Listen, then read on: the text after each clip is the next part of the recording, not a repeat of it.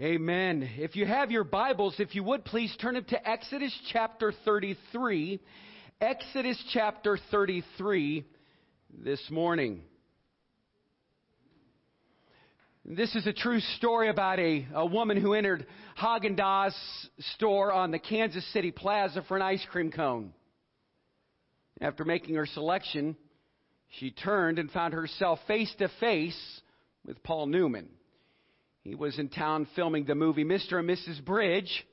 Newman's blue eyes caused her knees to buckle, and she managed to pay for her cone, then left the shop with her heart pounding.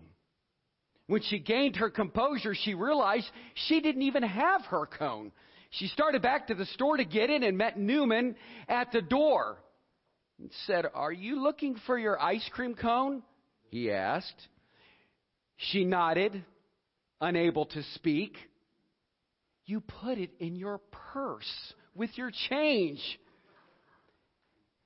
Question is, when was the last time the presence of God quickened your pulse? When was the last time that the presence of God quickened your pulse? We get excited when we see different types of people. We get excited when, you think that you're in the same room with an actor or a musician or maybe a football player or maybe a basketball player, and your heart starts to pound and your pulse starts to race because there's just a sense of excitement that comes when you're around somebody that's reputable or has a certain reputation. We were on vacation. I had the great privilege of having breakfast with two of my dear friends. We go way back. And so I looked at Bruce and I told him, I said, I don't know if I really want to get a picture today. And he's like, "Come on, Pastor Todd, you look fine." I said, "Yeah, but I'm in my sweatshorts and, Todd." And then there was also Tom who said to me, he's like, "Come on, are you trying to play a trick on me? That's kind of cheap." Well, here's my dear friends. And, when you see them, people are always around them. If you recognize one from the Beach Boys and the other one from Cheap Trick, you're going, "Are you serious?" Yes, that is Bruce Johnson there. And we were in Orlando, Florida. And no, I'm not a rocker. And even though that is Tom Peterson, I am not a rocker, and from Cheap Trick. But anyhow, some of the songs back in the day. That was just a little bit of a joke because I actually was having breakfast and I looked over. I'm like, that's one of the Beach Boys. Well, I knew there was a big bus out there, but I just figured, hey, there was favor, right? But isn't it weird? Because when you see somebody that's popular and you look over and you're like, that face looks familiar. Now, obviously, he's a little bit older than they were at one time. And but things change over time. I'm a little bit older than I was at one time. But you have a tendency to maybe not walk up to that individual because you feel somewhat awkward, like they're going to look at you like, "Who are you? Do you understand who I am?" And I loved that when I said, "Hey, can I get a picture with you guys?" Because we were sitting right there, Becky and I were having breakfast. He's like, "Sure." And he goes, "Where are you from?" I said, "Ohio." He said, "I'm a pastor." And he said, "Oh, really?" He said, "You know the most famous cheese, what the most famous cheese in Israel is?" And I said, "What is that?" He said, "Jesus of Nazareth." I said, "Really?" That's what I did to him. I went, "Really?" I said, but anyhow, at least he was keeping it in line, right? And so it was really cool to see them. But, your heart starts to pound and you start to beat. And you're like, man, should I really? Because I stood across the room and I took that picture. I've always liked the Beach Boys. And, but yet I was acknowledging them. And at one point I was glorifying them. And then, Becky and I were in St. Augustine. We took a little track down and around and all over the place. We were all over Florida. And but yet in this same type of I would say excitement, there was another form of excitement that took a little bit of turn, took place in the streets of St. Augustine. And as I was walking down this street, my heart kind of was broken because as I was proceeding to this store, and we were visiting some of the little shops that were there, I looked over to my right, and I noticed a little bit of a crowd, and then I heard somebody say, get the police officer, and I looked over because there were beggars, and there were people that were sleeping, and they were on cardboard mats, so on and so forth, there in Florida. And here's a picture of a young lady who had actually, you could see her over there. There's a police officer standing over her, and I walked out of the store. My heart kind of broke because it was at that moment that they were over there and they were shaking her. Now, you know, we have New Hope for Recovery that's here. And as I was going by each one of them, I said, may the glory of the Lord be upon them. So I was praying for every person as I was walking through there until I noticed that this young lady was out. I thought she was sleeping like the other four individuals, but she wasn't. And if they zoomed in on her, what's bizarre about this story was she was unconscious. I've never seen Narcan used in my life. We have Narcan here. Running a recovery program, we understand the seriousness of what drug overdose does. They were shaking her and trying to wake her up, and she was just unconscious.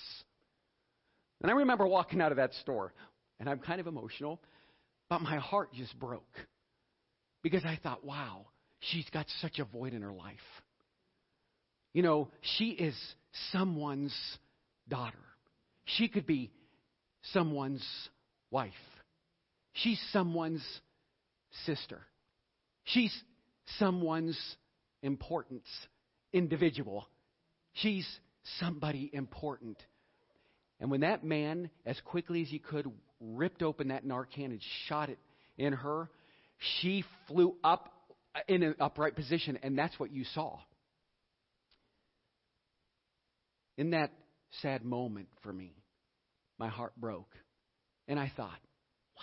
And I stood back, and I took that picture, because our God is a God of second chances, and our God is a God who wants to show himself real, and he does that by giving us opportunity and giving us life. And I looked at that young woman, and they said, what did you take? And as quickly as they asked, she said, heroin. She was honest. Well, then you heard the ambulance come in, and they parted the way, and they went straight to her and was able to help her and get her some type of recovery. I don't know what that was, but I said, you know, God, we're all important. Each and every one of us are important. And I don't know what you have in her life, but God, I pray that you will show your glory, that you will anoint her. Whoever she is valued and loved by someone somewhere. For many of you, maybe you've lost someone to addiction. Maybe you've lost that loved one to addiction. My heart breaks for you. And I want you to know that sometimes in the moments of loss and trials and tribulations and hardship, we start to see God's glory show. You know, here at our church, you hear me shout often, glory! I'm known for that. There's two things. It's pointing upwards and shouting glory instead of amen. Why? Because he gets all the glory for everything that we do. And he got the glory for bringing that young woman back to life. Today the message is, God, show us your glory. And I felt that God was really moving and stirring with my spirit this week about what does glory look like? God, show us your glory, and how does that manifest in our life? I've never spoke about that here before, but I want you to see that as we read here in Exodus chapter 33, verses 12 through 23, I'm going to set a stage of what it is for God to show us his glory. So if you have your Bible, you can either follow with me with your electronic device or your Bible, or you can follow us on the screen. So let's read it together. Exodus chapter 33. Here's what it reads. Then Moses said to the Lord, see, you say to me, bring up this people, but you have not let me know whom you will send with me.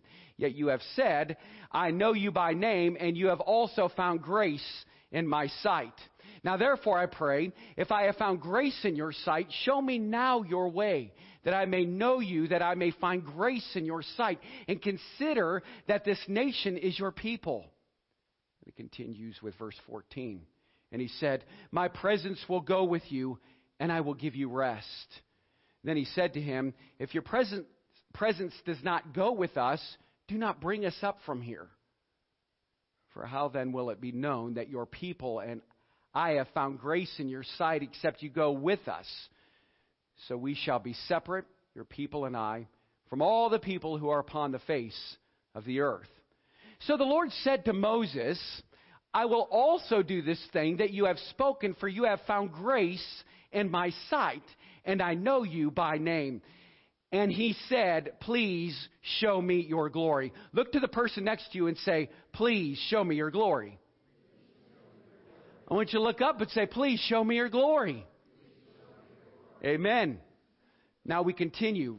Verse 19 says this, and it reads, then he said, I will make all my goodness pass before you, and I will proclaim the name of the Lord before you. I will be gracious to whom I will be gracious, and I will have compassion on whom I have compassion.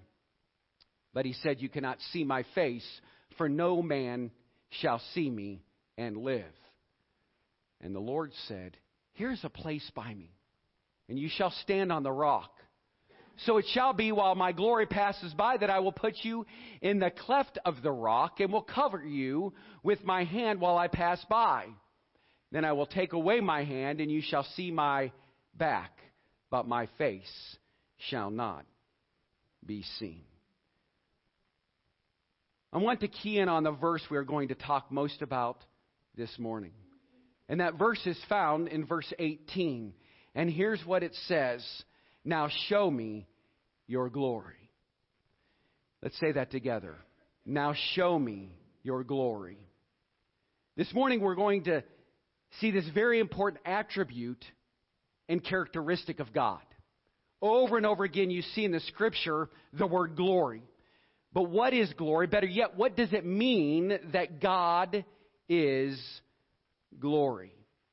And I'm going to go into that, but for many of us, we understand that glory is to exalt a person. We give them honor. We give them valor because of what? Their achievement or what they've done. But today I'm going to break that down. And I'm going to explain what is glory and how valuable it is that we understand the glory of the Father. Why is revival taking place on a college campus? It's because they paid valor and honor and glory to the one that deserves it. We are so busy worried about our timeline and our agendas. We're so concerned about what's going on around us instead of just stopping and understanding that worship today is just between you and God the Father. We realize that Jesus Christ is the mirror of the Father. We see the triune. We see the Trinity, the Father, Son, and the Holy Spirit. For he is light, and in him is no darkness. So we reflect that and we worship him today. But here it is. The Hebrew word for glory in the Old Testament is kabod, meaning weight or heavy. It suggests something which radiates from the one who has it, leaving an impression behind. And the New Testament word is doxa. This word can be defined as beauty. God's glory, you can follow with me, is the beauty of his manifold perfection. It can refer to the bright and awesome radiance that breaks forth in visible manifestations, or it can refer to the infinite moral experience of his character. In either case, it signifies the reality of an infinite God, greatness and worth. Psalms 29:3 says this. He is the God of glory. God's person, his infinite attribute isn't just awesome. He is glorious. And some people are good or glorious in one area, but not another. But God is glorious in all areas. He is one of a kind. You know, when I look at the word, sometimes, you know, back in the day they used to say heavy when somebody was cool. Like, man, hey, he's heavy. But why did my mind go right to, as soon as I looked at this, it was talking about the weight. And then it went back to that old song, he ain't heavy, he's my brother. I don't know why this stuff does that, but we look at the beauty and the weight of the glory of God. So we know LeBron James is good at basketball, but does that mean he's good at baseball? We know that he's awesome in some areas of his life, but that doesn't mean he's awesome in all areas of his life. So today, instead of using the word heavy or weight or beauty, we always say, oh, wow, they're awesome. So we look at the awesomeness of God. Our God is an awesome God. He reigns from heaven above. We know the old song that's very popular. But do we know him and just how awesome he truly is? Are you intimidated by the glory of the Lord? See, you heard me just read in Moses where it said that Moses had favor with God. Now, I want to put yourself into a category this morning, and I want you to just kind of have a self-reflection. If you were to look at your own life and say, okay, for everything that I do, everything I've ever gone through, I want to find favor with God. And what does that look like? Which I'm going to be going into this morning. But we should give God the glory. We take for granted the sun, the moon, and the stars.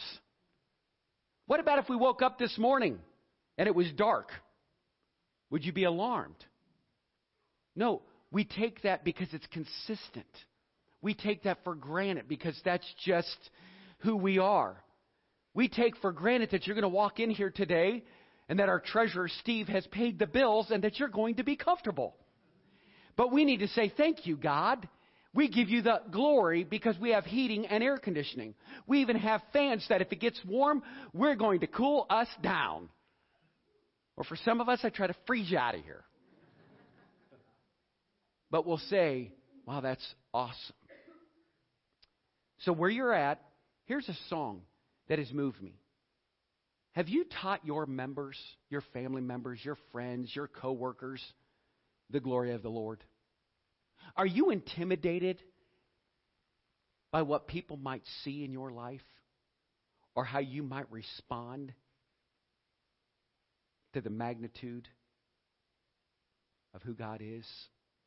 The reason why I'm referencing God today, I did a series on Jesus, and the only reason I'm doing that is because we're going to reference Moses today and what that relationship was between God the Father and Moses. But I'm going to play this song. As I was listening to this song yesterday morning is when God started speaking to me.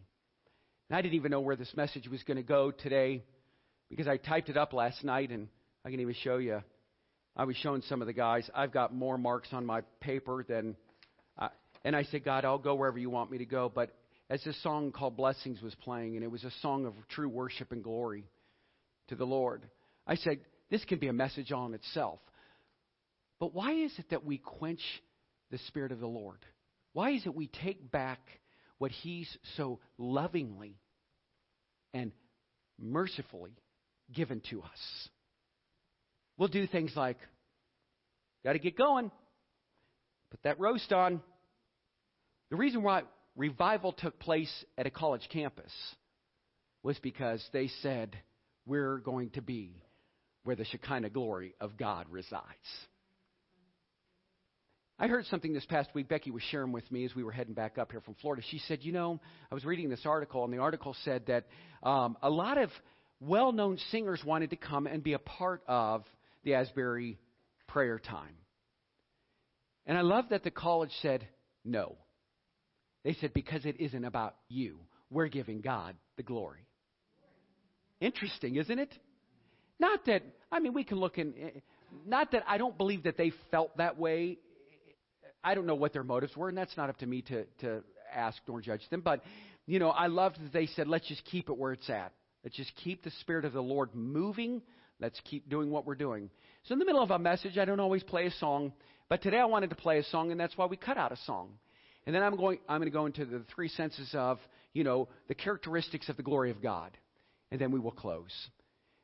But I want you to just stop in your space and maybe in your prayer movement right now, that you can just give God the glory and listen to this song, because when I heard it, I never heard this medley, but it motivated me to think about, wow, have I given God the glory for everything in my life? Listen closely. Lord bless you and keep you. Make his face shine upon you and be gracious to you. The Lord turn his face toward you and give you peace.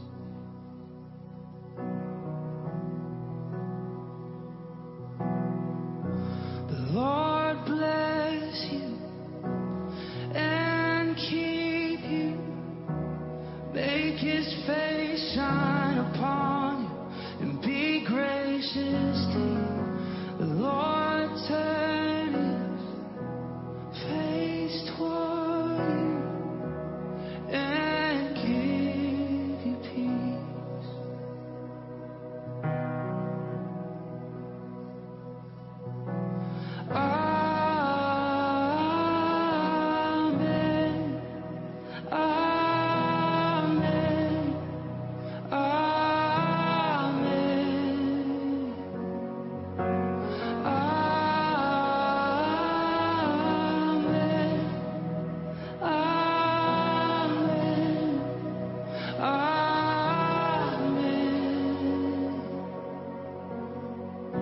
The Lord bless you and keep you.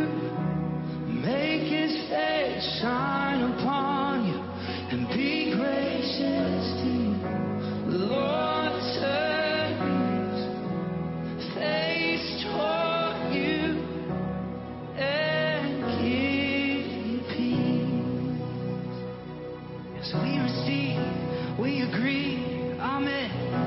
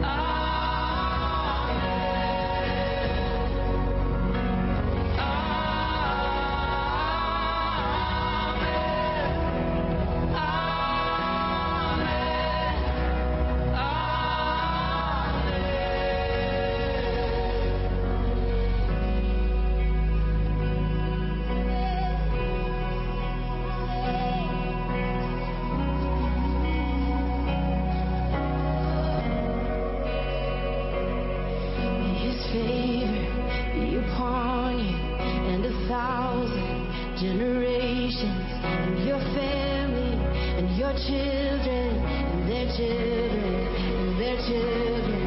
May his favor be upon you and 1,000 generations, and your family and your children and their children and their children. May his favor be upon you and 1,000 generations, and your family and your children and their children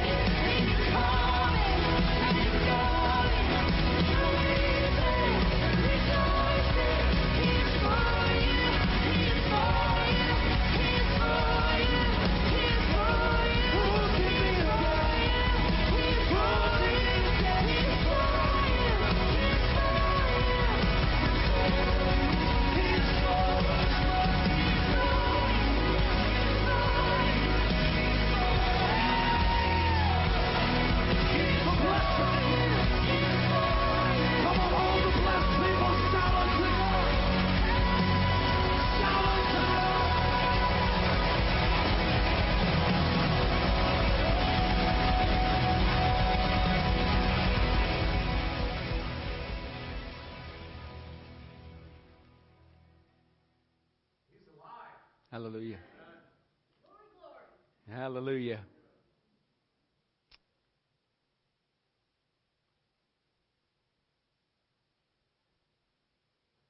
God spoke to Abraham and he told him, as there are stars in the sky and all of the sand granules that are by the sea, so all your generations shall be blessed.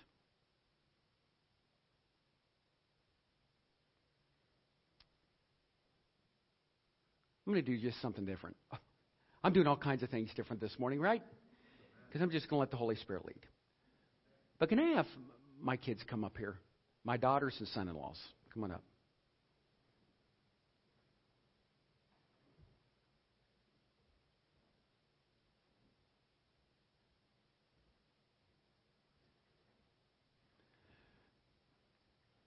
And Megan's in the nursery. Can you get Megan and have her bring Libby up here? I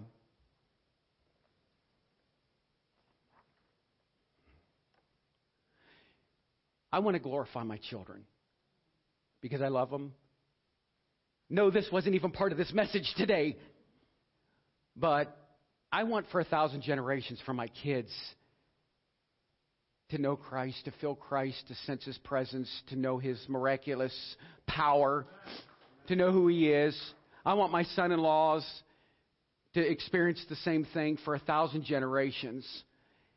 And at the very end of my life, I just want to say amen. Many of you know this, many of you don't know this, but Megan lost a baby, had a miscarriage, and had surgery a week ago. Hi, baby. And this is my granddoll. Where's Elaine? She's in class as well. Could somebody bring Elaine here for me real quick? Elaine! And I've been in the ministry now going on 18 years, and I've never brought my kids up. I've never brought up my son-in-laws, but and they have been around for 18 years anyhow. Longest now is what? 4 years. And but I wanted to pray over them. And I wanted you to pray with me as I pray over them, because I believe that Satan is after us to seek, kill, and destroy our family and the generations after us. And if the church is going to keep going, then we need to do what we need to do. Hi, Pumpkin. I didn't even see you this morning. You got in and out of here quicker than I could see you, Grandall. So, but I'm going to make them stand up here because I'm going to give this illustration. And I believe I'm going to bring the scripture together. And if you're here and you have your kids with you, you're very blessed. And maybe I'll go back to my message next week, but I'll tie it in together. And maybe I won't. I just want to do whatever the Lord wants me to do. I'm going to ask you a question. Are you hungry for the glory of the Lord? Do you want God to show you His glory? What, Pumpkin? Hi. Moses had favor with God. And God said, you cannot look upon my face.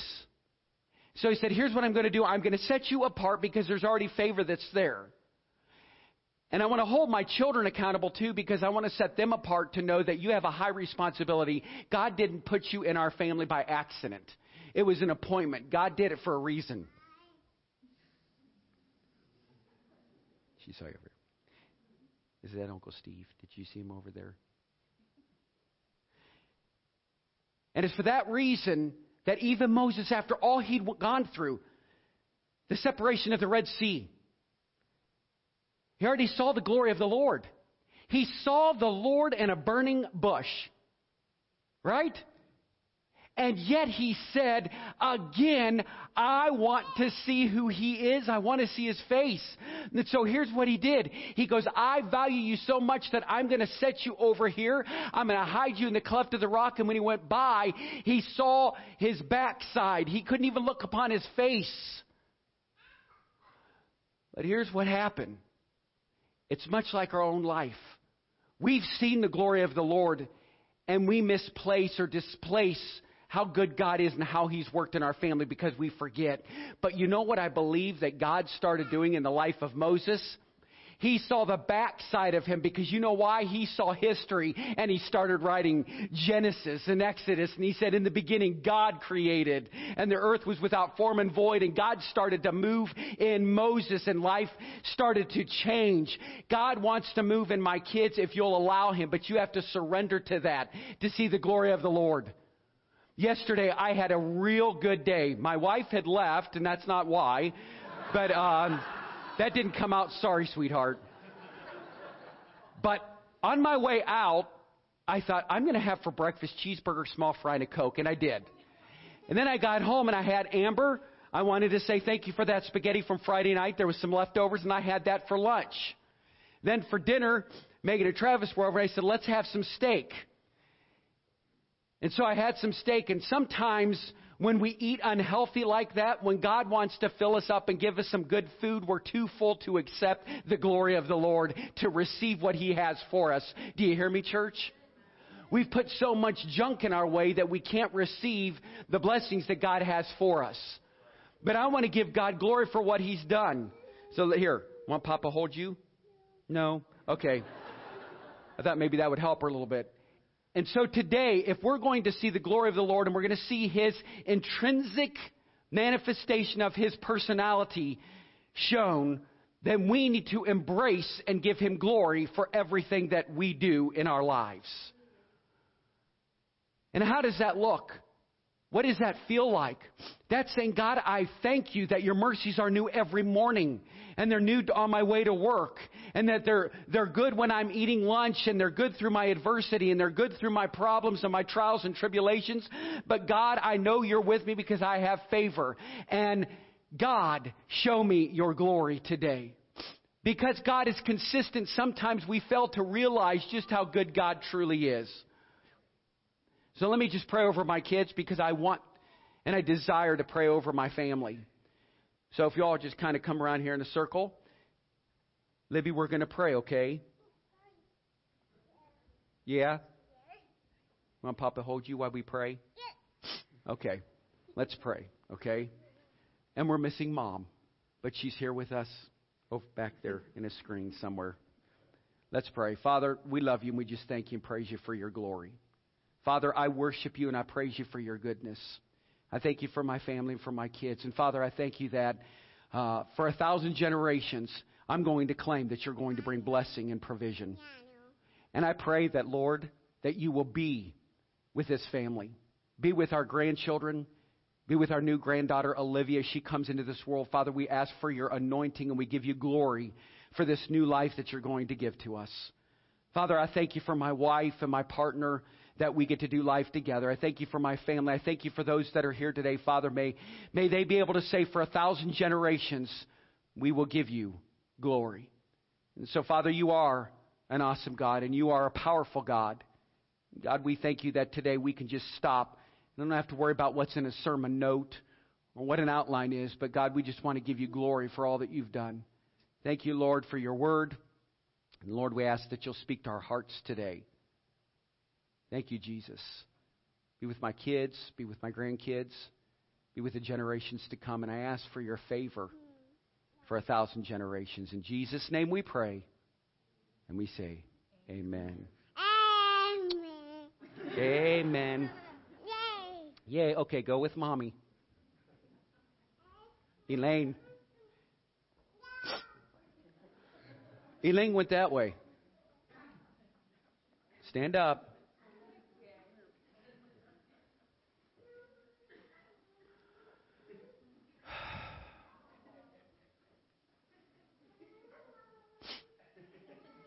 She likes the platform.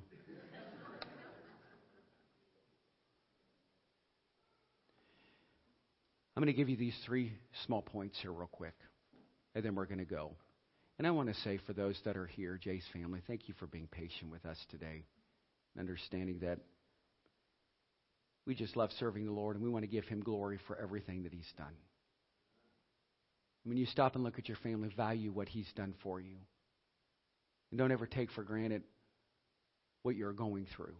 Work through the differences. And I like what this says here in the Nelson's New Illustrated Bible Dictionary. Glory is used in three senses. One, God's moral beauty and perfection of character. The awe-inspiring God. The powerful God.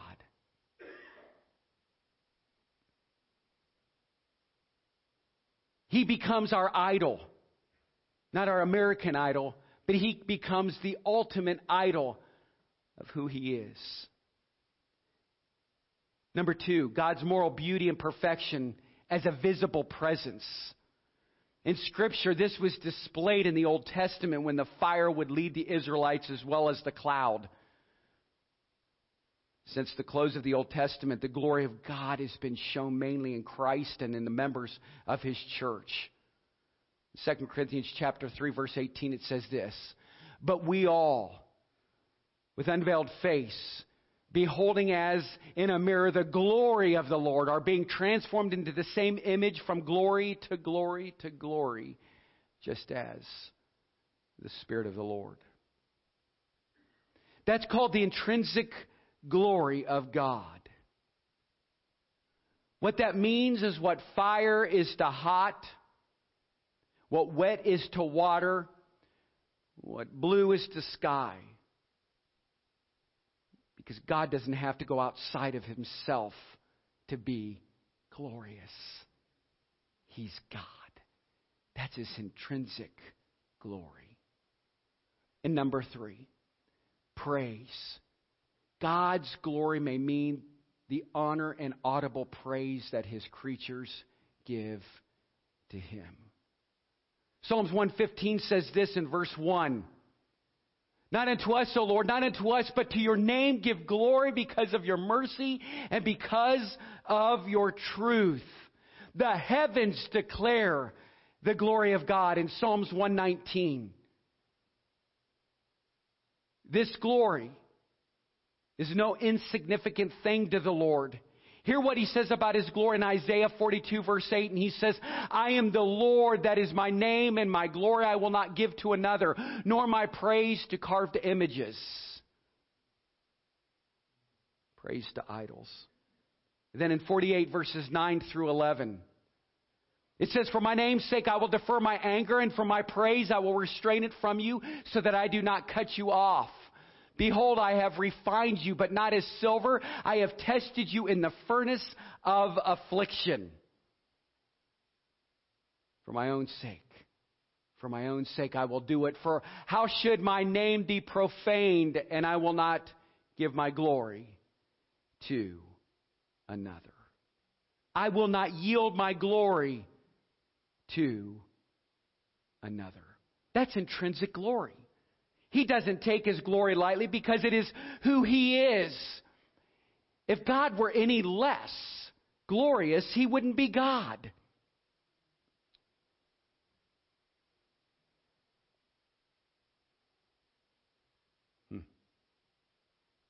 Going back to our main passage, I want us to understand how huge a request this is. Moses was not asking that God give him a photo of himself. He wasn't asking for cab fare. Moses was asking God to show him his glory. Moses wanted to see and experience more. So let me set the context here before we close. Moses had just come down from Mount Sinai. The first time after receiving the law, he returned to find his people worshiping and celebrating over a golden calf. He was so mad that he threw the 10 commandments down and broke them. At that point, God was angry. He was ready to do away with the people of Israel, but Moses intercedes on their behalf. And in God's great mercy and favor, he spares the people. God wanted Moses to lead his people into the promised land. The question is, God will show you as much of his glory that you want to see. If you're hungry for it. If you're hungry for his glory. So Moses bravely asks for help. help in being taught God's way and to continue to be in favor with God. And God assures Moses of his request. He then asks for God's presence to go with him. And then God grants that request because the Lord is pleased with him. This third request, he asks to see his glory. And yet the Lord answers his request, but he doesn't do it fully. God responds, I will cause all my goodness to pass in front of you, and I will proclaim my name, the Lord, in your presence. I will have mercy on whom I will have mercy, and I will have compassion on whom I have compassion. But he said, you cannot see my face, for no one may see me and live. So God assures Moses that he will see his glory, but not all of it. God was going to proclaim his name. In order for him to see God in all his glory, he would have to see him, what? He would have to see him face to face, to see him in absolute sense. But there's no humanly way possible to do that and live to tell about it. It's important for me to stop here and then to mention something to you. You need to understand that God does not have a body. People use passages like this and try to justify God the Father being just like maybe you or I. When you see a writer in Scripture using human terms to describe failures or features, for God, we need to understand that it is used metaphorically. It's the only way for our finite minds can understand how God sometimes can relate to us. For instance, I believe firmly that God guides me. God doesn't need hands to do it. I believe God listens to me, but that doesn't mean God has to have ears to hear me. So for Moses to see God's face means to know him absolutely and to exhaust the depth of his being. God would no longer be a mystery. So God has a solution for Moses' request. He hides him in a rock, and the Lord passes by, but Moses could only see his back. Again, this is figurative language. We need to know that however much Moses saw and experienced blew him away. God let him see his history. I'm going to say this in closing. I was sitting this morning, and I'd heard this a while back, but it kind of reminds me of this. Have you ever looked up in the sky? You look up there and you're like, oh, wow, look how many planes are out today. How do you know there were planes up there? You didn't see the plane. You saw the trail from the plane. When I look at what just encountered with Moses, he didn't have to see his face. He didn't have to experience him face to face like that. What he witnessed was the trail of God. Isn't that powerful? How hungry are you?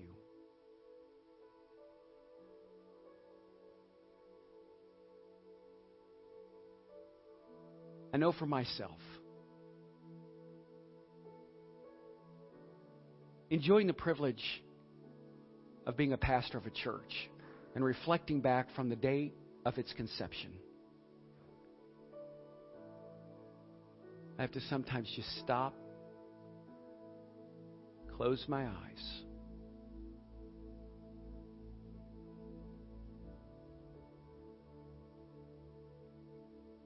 and see the history and the trail of this ministry.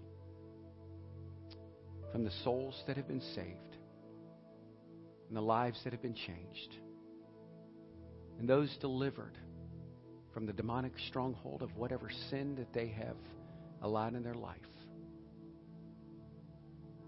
And to see the trail of the glory of God.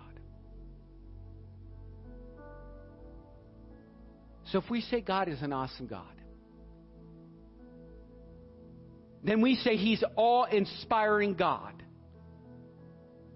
then we can leave today knowing that He gets all the glory for everything that we have, say or do.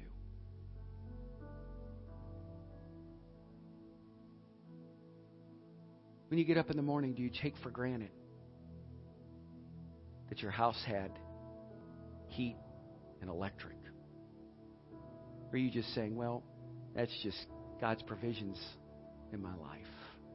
Or do you say, God, I give you the glory today. So last night I went to bed and knelt and prayed, and I said, God, if I were to sit here, I could probably take days to think about giving you praise and glory for everything.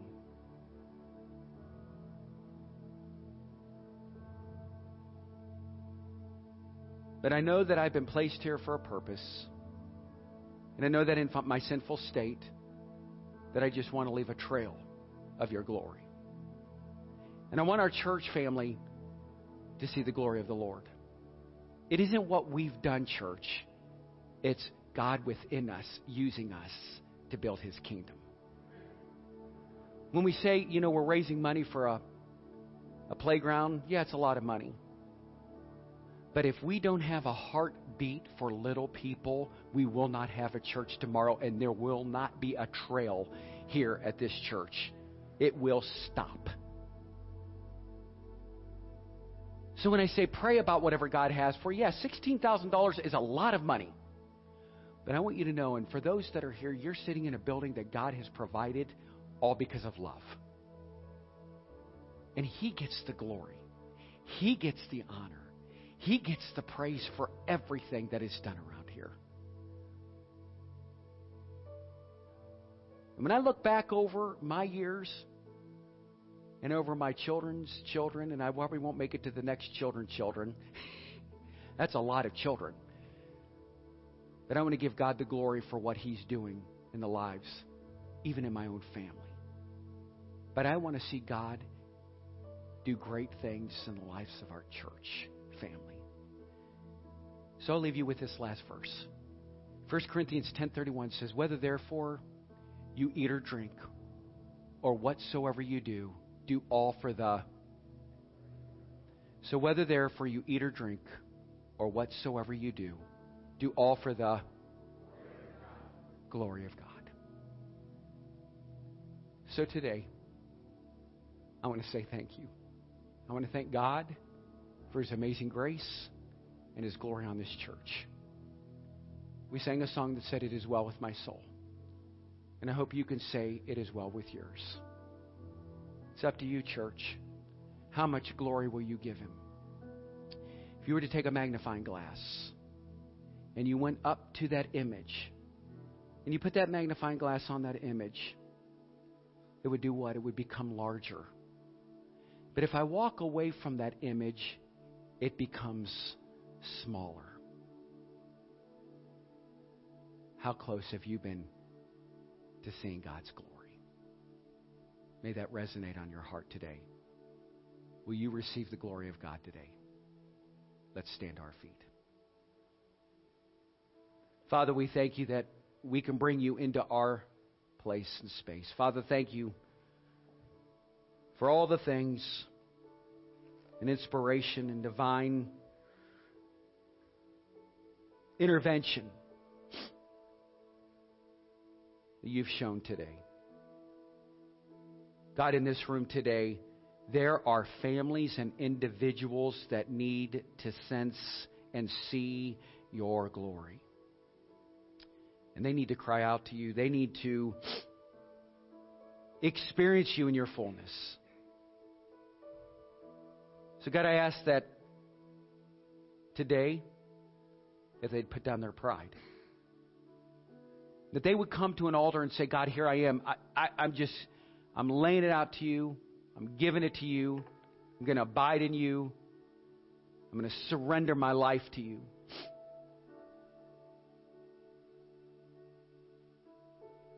God, our pride stands in the way of our relationship with You. I want to be like Moses. His life was changed after experiencing the fullness and the glory.